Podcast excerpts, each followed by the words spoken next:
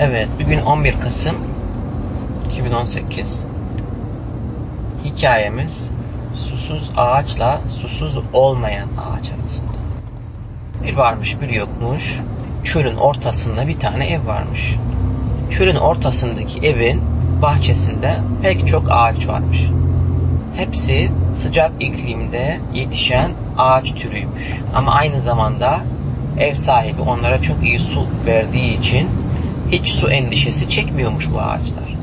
Her zaman ev sahibi bunlara su veriyormuş. Onlar da havanın sıcaklığına dayanıyormuş. Bir taraftan da suyu lukur lukur lukur lukur içiyormuş. Bahçe duvarının hemen diğer tarafında bir tane çöl ağacı varmış. O çöl ağacı çok da su içemiyormuş. Çünkü çölde yağmur yağmıyormuş. Belki yılda bir defa yağmur yağıyormuş.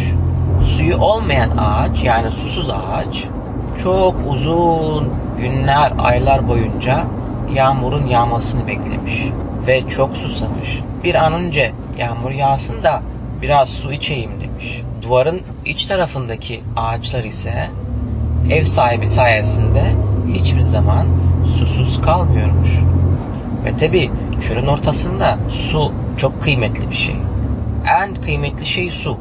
Altından kıymetli, her şeyden kıymetli.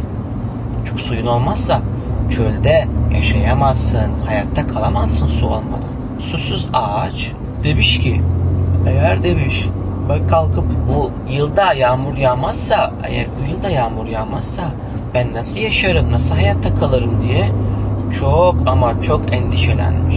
Son yıllarda yağmur her geçen gün daha da geç yağıyormuş. Hiçbir zaman zamanında yağmıyormuş. Ayında yağmıyormuş. Biraz geç kalıyormuş. Susuz ağaç demiş ki eğer bu yılda yağmur geç kalırsa ben mahvolurum, ben biterim. Ben o kadar suyum yok ki ben nasıl dayanırım diye düşünmüş. Duvarın diğer tarafındaki ağaçlar bunu duyunca kökleriyle bir tane ufak bir tane tünel kazmışlar. Tünel kazınca onların köklerine gelen suyun birazı yan tarafta duran ağacın köküne gidiyormuş. Böylece evin sahibi ağaçları sulayınca suyun birazı yan taraftaki duvarın diğer tarafındaki ağaca geliyormuş. Ağaç o sayede biraz daha dayanmış, dayanmış ve dediği doğru çıkmış. Yağmur bu yıl geç kalmış.